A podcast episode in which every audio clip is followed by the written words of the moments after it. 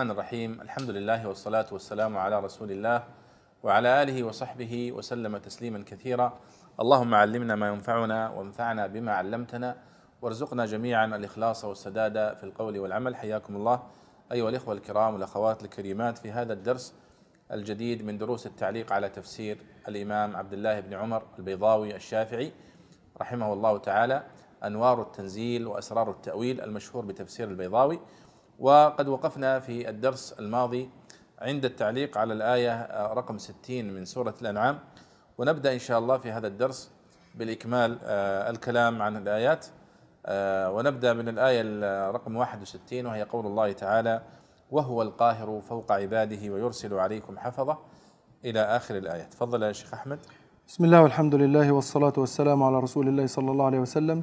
قال الشيخ رحمه الله وهو القاهر فوق عباده ويرسل عليكم حفظه ملائكة تحفظ أعمالكم وهم الكرام الكاتبون. والحكمة فيه أن المكلف إذا علم أن أعماله تكتب عليه وتعرض على رؤوس الأشهاد كان أزجر عن المعاصي وأن العبد إذا وثق بلطف سيده واعتمد على عفوه وستره لم يحتشم منه احتشامه من خدمه المتطلعين عليه. حتى إذا جاء أحدكم الموت توفته رسلنا ملك الموت وأعوانه. وقرأ حمزة توفاه بألف ممالة. وهم لا يفرطون بالتواني والتأخير. وقرئ بالتخفيف والمعنى لا يجاوزون ما حد لهم بزيادة أو نقصان. ثم ردوا إلى الله إلى حكمه وجزائه مولاهم الذي يتولى أمرهم الحق العدل الذي لا يحكم إلا بالحق. وقرئ بالنصب على المدح.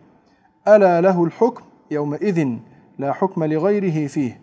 وهو أسرع الحاسبين يحاسب الخلائق في مقدار حلب شاه لا يشغله حساب عن حساب. سبحانه وتعالى.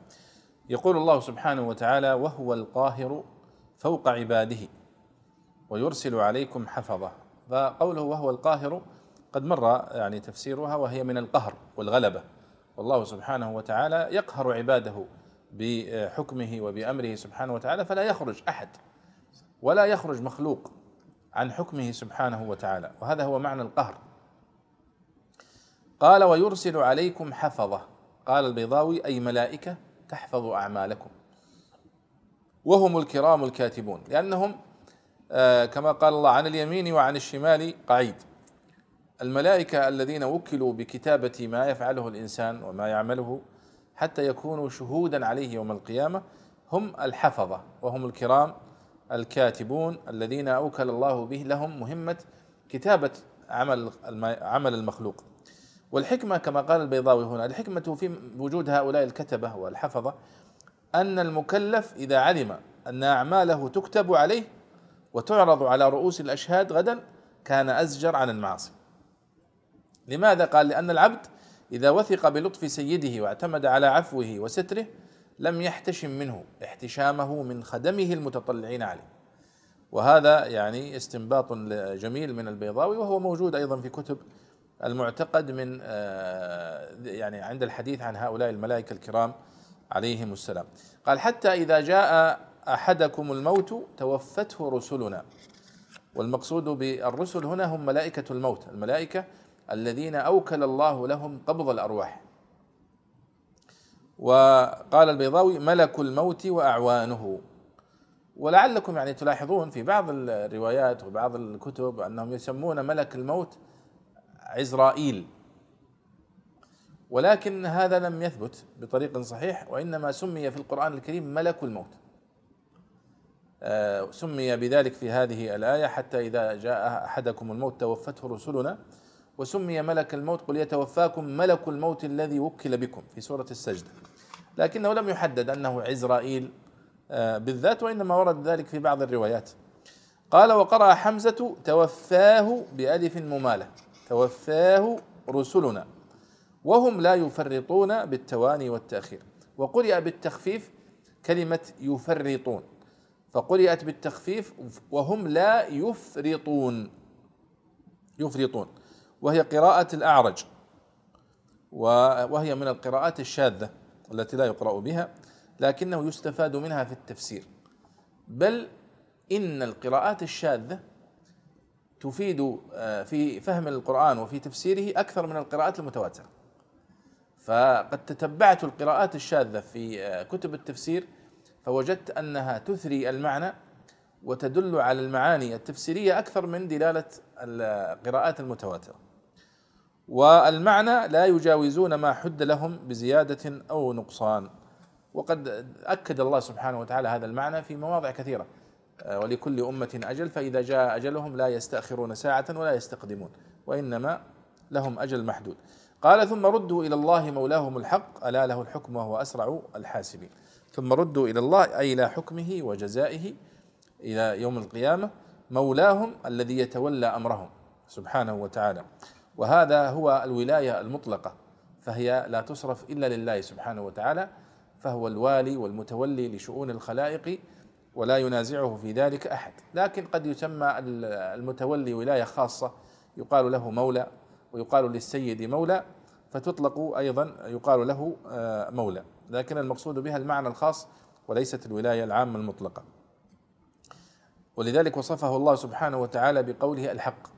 وثم ردوا إلى الله مولاهم الحق. لأن كل الولايات التي من دون الله فإنها نسبية وليست مستمرة. والمقصود بالحق هنا أي العدل الذي لا يحكم إلا بالحق. وقرئ بالنصب على المدح أي الحق. ثم ردوا إلى الله مولاهم الحق. وهي قراءة الحسن البصري وقتادة ابن دعامة السدوسي. ألا له الحكم وهو أسرع الحاسبين. يعني يوم القيامة يومئذ لا حكم لغيره فيه وهو أسرع الحاسبين سبحانه وتعالى. ولاحظوا هنا ألا له الحكم. هذا من أساليب التأكيد. ألا له الحكم لا لغيره وهو أسرع الحاسبين سبحانه وتعالى. فهو يحاسب الخلائق بسرعة ولا يشغله حساب عن حساب سبحانه وتعالى. ولذلك لما سئل أحد العلماء كيف آه، يحاسب الله سبحانه وتعالى الخلائق ويسمي نفسه أسرع الحاسبين. آه، فسئل أحد العلماء كيف يحاسب الله الخلق في وقت واحد؟ قال كما يرزقهم في وقت واحد. أليس الله يرزق الجميع في وقت واحد؟ فكذلك يحاسبهم في وقت واحد سبحانه وتعالى. نعم. قال رحمه الله قل من ينجيكم من ظلمات البر والبحر من شدائدهما استعيرت الظلمة للشدة لمشاركتهما في الهول وإبطال الإبصار. فقيل لليوم الشديد يوم مظلم ويوم ذو كواكب أو من الخسف في البر والغرق في البحر. وقرأ يعقوب ينجيكم بالتخفيف والمعنى واحد. تدعونه تضرعا وخفية معلنين ومسرين أو إعلانا وإسرارا وقرئ خفية بالكسر. يقولون لئن, لئن, أن لئن أنجيتنا من هذه لنكونن من الشاكرين على إرادة القول. أي يقولون لئن أنجيتنا وقرأ الكوفيون أنجانا ليوافق قوله تدعونه. وهذه إشارة إلى الظلمة. قل الله ينجيكم منها ومن كل كرب. قل الله ينجيكم منها. شدده الكوفيون وخففه الباقون. ومن كل كرب غم سواها. ثم أنتم تشركون تعودون إلى الشرك ولا توفون بالعهد وإنما وضع تشركون موضع لا تشكرون تنبيها على أن من أشرك في عبادة الله فكأنه لم يعبده رأسا. نعم. يقول الله قل من ينجيكم في ظلمات البر والبحر. لاحظوا هذا الأسلوب. قل قل قل قل تلقين للنبي صلى الله عليه وسلم كيف يجاوب هؤلاء المشركين. وهذا في إشارة إلى الجدل والنقاش الذي كان محتدما في أول نزول القرآن الكريم على النبي صلى الله عليه وسلم من المشركين. فإنهم كانوا يحاولون أن يدفعوا هذا القرآن ويدفعوا هذا الوحي ويدفعوا هذه النبوة وهذه الرسالة بكل وسيلة ويحاربونها. كان في هذه المرحلة من المراحل كله مبني على الجدل.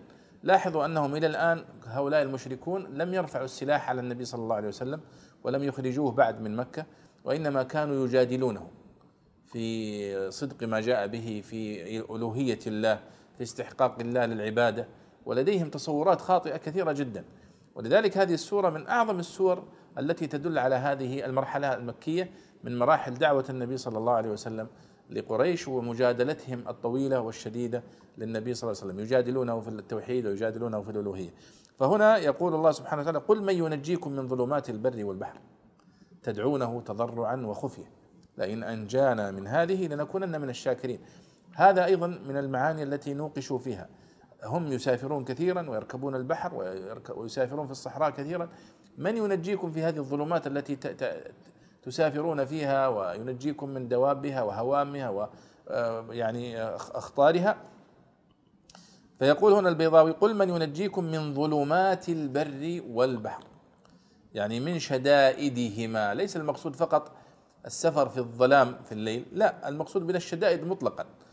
استعيرت الظلمة للشدة لمشاركتهما في الهول وإبطال الأبصار وقيل لليوم الشديد يوم مظلم ويوم ذو كواكب. يوم ذو كواكب يعني أنه يوم من شدة هوله وظلمته كأن الكواكب آه، تظهر فيه. وهذا المعنى متداول في شعر العرب وفي كلامها وفي القرآن الكريم في هذا الموضع بل وحتى في كلام الناس العادي. عندما يهدد أحدهم أخاه فيقول آه، سأريك نجوم الظهر آه، خاصة عندكم يا المصريين يا أحمد نعم. أنا بخليك تشوف النجوم في عز الظهر صح؟ نعم. هذا هو الفكرة لأنه سوف يضربه ضربا شديدا من شدة هوله كأنه يرى النجوم لأن النجوم لا تظهر إلا في الليل فسوف يسود نهاره ويظلم حتى يرى النجوم هذا هو المقصود يعني فالله يقول هنا ظلمات البر والبحر ليس المقصود فيها فقط ما يكون في الليل وإنما حتى الشدائد التي تكون في النهار. قال أو من الخسف في البر والغرق في البحر. وقرأ يعقوب ينجيكم بالتخفيف. وقرأ الباقون قل من ينجيكم؟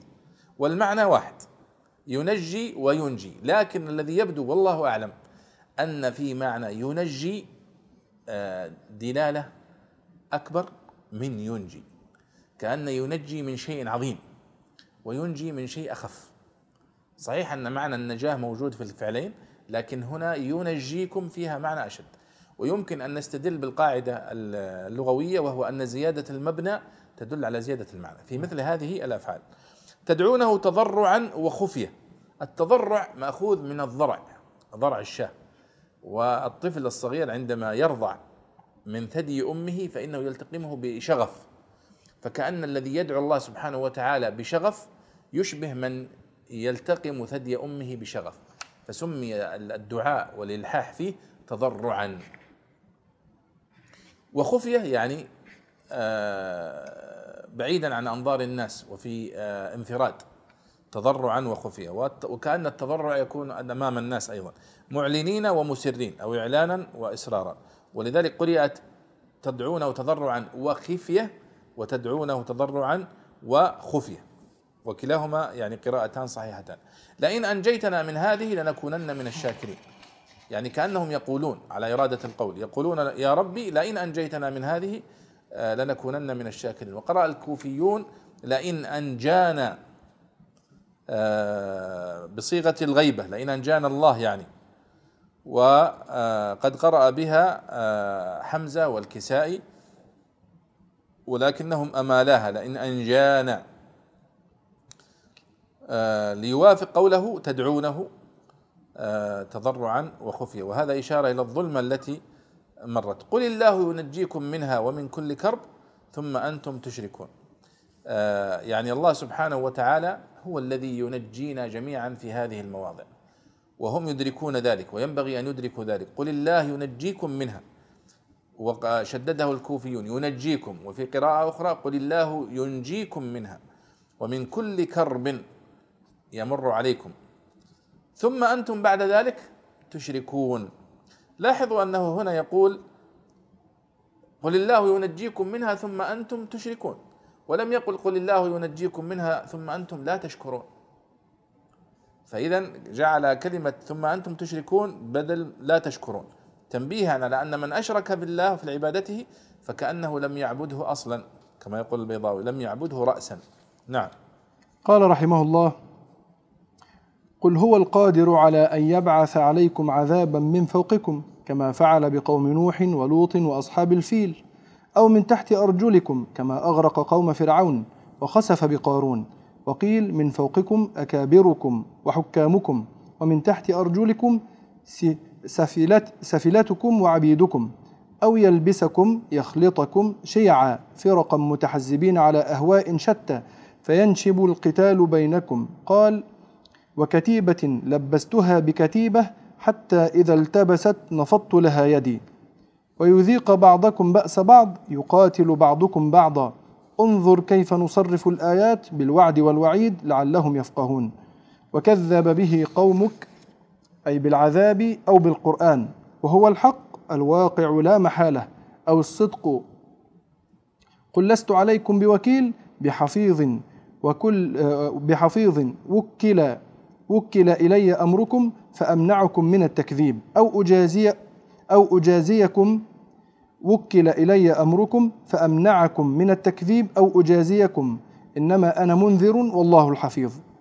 لكل نبأ خبر يريد إما العذاب أو الإعادة به. مستقر وقت استقرار ووقوع وسوف تعلمون عند وقوعه في الدنيا أو في الآخرة. نعم. يقول الله سبحانه وتعالى قل هو القادر على أن يبعث عليكم عذابا من فوقكم أو من تحت أرجلكم. آه، أن يبعث عليكم عذابا من فوقكم كما فعل بقوم نوح ولوط. وأصحاب الفيل. آه، قوم نوح آه، أغرقهم الله سبحانه وتعالى في الحقيقة من فوقهم ومن تحت أرجلهم.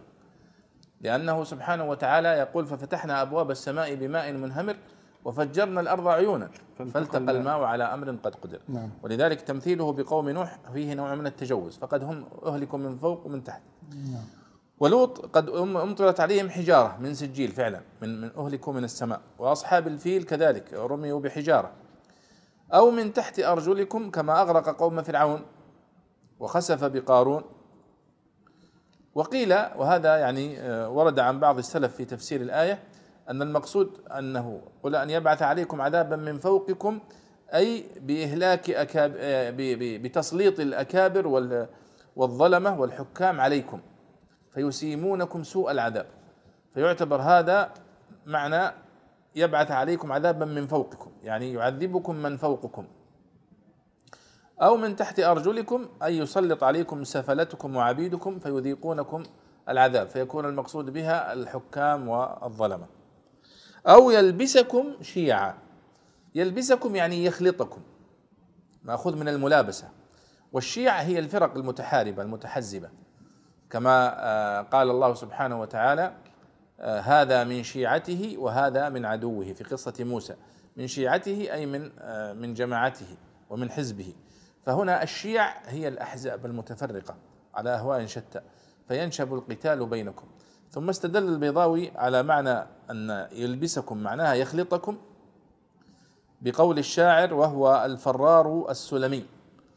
يقول وكتيبة لبستها بكتيبة يعني رب كتيبة وكتيبة لبستها بكتيبة حتى إذا التبست نفضت لها يدي يعني يقول أنا يعني كم من مرة دخلت في حرب وأدخلت كتيبة في كتيبة حتى إذا وقع القتال بينها وثارت القتال نفضت لها يدي وخرجت من بينهم سالما فهذا استدلال بأن لبستها هنا بمعنى أدخلتها أو خلطتها بغيرها.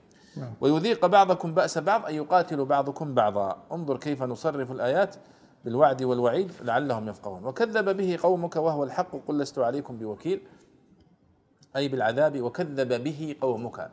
لاحظوا البيضاوي هنا كيف قال أن الضمير في قوله وكذب به قومك أي بالعذاب الذي ذكره الله في الآية التي قبلها. وهو القادر على أن يبعث عليكم عذابا من فوقكم. ثم جاء فقال وكذب به قومك. أي بهذا العذاب. فهذا احتمال. واحتمال آخر أن المقصود به وكذب به قومك أي بالقرآن. نعم. وفي مواضع كثيرة في القرآن الكريم يأتي الضمير هنا ويعيده المفسرون للقرآن مع أنه لم يرد له ذكر.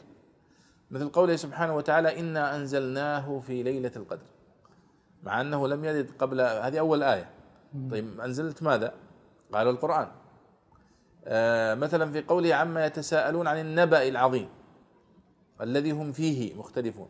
فاختلف في هذا النبأ العظيم. هل المقصود به يوم القيامة والمقصود به القرآن أو كذا؟ فإذا الضمير هنا وكذب به قومك فيه احتمال. نعم. ولذلك من أسباب اختلاف المفسرين في تفسيرهم للقرآن عود الضمير. إلى ماذا يعود الضمير؟ فبعضهم يقول هذا يعود للعذاب وبعضهم يقول يعود إلى القرآن لأنه هو الذي وقع به التكذيب أو الوحي.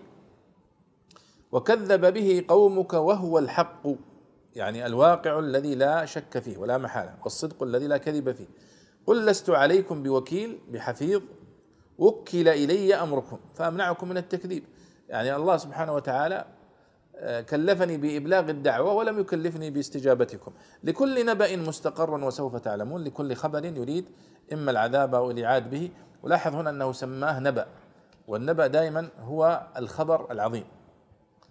آه، وليس كل خبر يسمى نبأ. مستقر أي وقت استقرار. يعني كان كلمة مستقر هنا يقول البيضاوي أنها مصدر آه، مصدر زماني يعني اسم زمان مستقر وقت استقرار ووقوع. وسوف تعلمون عند وقوعه في الدنيا والآخرة أو في الآخرة. نعم. قال رحمه الله وإذا رأيت الذين يخوضون في آياتنا بالتكذيب والاستهزاء بها والطعن فيها فأعرض عنهم فلا تجالسهم وقم من عندهم. حتى يخوضوا في حديث غيره عاد الضمير على معنى الآيات لأنها القرآن. وإما ينسينك الشيطان بأن يش بأن يشغلك بوسوسته حتى تنسى النهي وقرأ ابن عامر ينسينك بالتشديد. فلا تقعد بعد الذكرى بعد أن تذكره مع القوم الظالمين أي معهم. فوضع الظاهر موضعه دلالة على أنهم ظلموا بوضع التكذيب والاستهزاء موضع التصديق والاستعظام. وما على الذين يتقون وما يلزم المتقين من قبائح أعمالهم وأقوالهم الذين يجالسونهم من حسابهم من شيء شيء مما يحاسبون عليه. ولكن ذكرى ولكن عليهم أن يذكروهم ذكرى ويمنعوهم عن الخوض وغيره من القبائح ويظهروا كراهتها. وهو يحتمل النصب على المصدر. والرفع والرفع على ولكن عليهم ذكرى ولا يجوز عطفه على محل من شيء لأنها من حسابهم لأن لأن من حسابهم يأباه ولا على شيء لذلك ولأن من لا تزاد في الإثبات. لعلهم يتقون يجتنبون ذلك حياء أو كراهة لمساءتهم ويحتمل أن يكون الضمير للذين يتقون والمعنى لعلهم يثبتون على تقواهم ولا ولا ينثلم بمجالستهم. روي أن المسلمين قالوا لئن كنا نقوم كلما استهزأوا بالقرآن لم نستطع أن نجلس في المسجد الحرام ونطوف فنزلت. نعم. يقول الله سبحانه وتعالى في توجيه عظيم للنبي صلى الله عليه وسلم ولكل مؤمن وإذا رأيت الذين يخوضون في آياتنا فأعرض عنهم. إذا رأيت الذين يخوضون في آياتنا بالتكذيب والاستهزاء بها والطعن فيها. ليس المقصود الذين يتحدثون في القرآن أو يتحدثون في آيات الله آه، مطلقا وإنما المقصود بالخوض هنا هو التكذيب والاستهزاء والطعن. فأعرض عنهم فلا تجالسهم وقم من عندهم أو من عندهم آه، حتى يخوضوا في حديث غيره. أعاد الضمير على معنى الآيات لأنها القرآن. يعني حتى يخوضوا في حديث غير حديثهم في الطعن والتكذيب. وإما ينسينك الشيطان بأن يشغلك بوسوسته حتى تنسى النهي أو ينسينك كما قرأ ابن عامر فلا تقعد بعد الذكرى بعد أن تذكره مع القوم الظالمين أي معهم. فوضع الظاهر موضعه دلالة على أنهم ظلموا بوضع التكذيب والاستهزاء موضع التصديق والاستعظام. لاحظوا أيها الإخوة والأخوات في هذا في هذه الآية وفي هذا التوجيه العظيم من النبي من الله سبحانه وتعالى للنبي صلى الله عليه وسلم. يقول إذا رأيت الذين يخوضون ويكذبون ويطعنون في آياتنا فأعرض عنهم ولا تجلس معهم. اليوم الكثير للأسف يا شباب يخالفون هذه هذه الآية ويدخلون في نقاشات مع المستهزئين والملحدين والمكذبين للقرآن ثقة في أنفسهم وما عندهم من العلم وما عندهم من الوعي فيقعون في الفخ. ويقعون في الإلحاد والعياذ بالله وتدخل الشبهات عليهم بشكل مخيف. وأنا شخصيا قد مر علي كثير من الحالات يتصلون أو يزورون أو يأتون فيشتكون لي من الشباب الذين يعني لا يشك في صدقهم وفي إخلاصهم وفي دينهم واستقامتهم وأصبحوا للأسف لديهم شكوك في وجود الله لديهم شكوك في القرآن. لديهم شكوك في صدق النبي صلى الله عليه وسلم. لماذا هذه الشكوك يا شباب؟ قال والله أنا دخلت على موقع في تويتر هو من المواقع الإلحادية والذين ينشرون الشبهات فوقعت في نفسي. آه ممتاز. طيب وش الحل؟ تجد أنه يبدأ يبحث عن الأجوبة ويبحث عن بعض الكتب ويقرأ هنا ويقرأ هنا حتى يدفع عن نفسه هذه الشبهات. ويقول أصبحت هذه الشبهات تضغط علي ضغطا مخيفا في حياتي وفي صباحي وفي مسائي. فقلت له طيب الله سبحانه وتعالى قد قال في آيات مواضع كثيرة في القرآن الكريم وإذا رأيت الذين يخوضون في آياتنا فأعرض عنهم حتى يخوضوا في حديث غيره. هذا توجيه للنبي صلى الله عليه وسلم. هل يمكن لأحد منا أن يثق في نفسه وفي علمه وفي إيمانه آه، بأنه يوازي إيمان النبي صلى الله عليه وسلم ويوازي علم النبي صلى الله عليه وسلم بربه؟ وبالرغم من ذلك يقول الله له يا محمد إذا رأيت الذين يخوضون في القرآن أو يستهزئون بالآيات أو يطعنون فيها على وجه السخرية والاستهزاء فلا تقعد معهم حتى يخوضوا في حديث غيره. وفي آية أخرى قال إنكم إذا مثلهم. ولذلك ينبغي على كل واحد منا أن يحذر. ولذلك قال الله فلا تقعد بعد الذكرى مع القوم الظالمين. وما على الذين يتقون من حسابهم من شيء ولكن ذكرى لعلهم يتقون. يعني وما على الذين يتقون وما يلزم المتقين من قبائح أعمالهم آه الذين يجالسونهم من حسابهم من شيء. يعني الله يقول لا لا أنت ستحاسب على أعمال هؤلاء المكذبين ولا هم سيحاسبون على عملك. يقول البيضاوي هنا ولكن ذكرى لكن عليهم أن يذكروهم ذكرى ويمنعوهم عن الخوض وغيره. طيب هنا ذكر البيضاوي احتمالين في قوله ولكن ذكرى كلمة ذكرى هنا إما أنها مرفوعة أو منصوبة. فلذلك يقول يحتمل النصب على المصدر بمعنى على المفعول المطلق يعني بفعل محذوف. يعني ولكن ذكروهم ذكرى فتكون ذكرى مفعول مطلق وتكون منصوبة. أو الرفع على ولكن عليهم ذكرى يعني هذا هذه ذكرى أو عليهم ذكرى فيكون مبتدأ أو خبر. لكن لاحظوا أن كلمة ذكرى لا يظهر عليها رفع ولا يظهر عليها نصب لأنها يتعذر. معتلة. نعم يظهر لا يتعذر عليها ظهور علامة الإعراب. لا ولا على شيء قال لأن من من لا تزاد في الإثبات. نعم. نفهم من ذلك فضيلة الشيخ أنه يجوز الجلوس مع هؤلاء القوم لرد استهزائهم أو لرد طعنهم في القرآن أما غير ذلك فلا يجوز. طبعا إذا كان ذلك بعلم. نعم. إذا كان الإنسان بعلم فإنه يفعل ذلك لكن الأصل هو عدم مجالسة هؤلاء المستهزئين خوفا من وقوع الشبهة. نعم. وقد كان السلف يتحرجون ويعرفون يقول كيف لي أن يعني أضمن أن لا تقع هذه الشبهة في قلبي ثم لا تخرج. نسأل الله سبحانه وتعالى أن يثبتنا وإياكم وأن يكفينا وإياكم شر الشبهات وأهلها. ولعلنا نكتفي بهذا ونكمل إن شاء الله في اللقاء القادم. وصلى الله وسلم على سيدنا ونبينا محمد وعلى آله وصحبه أجمعين.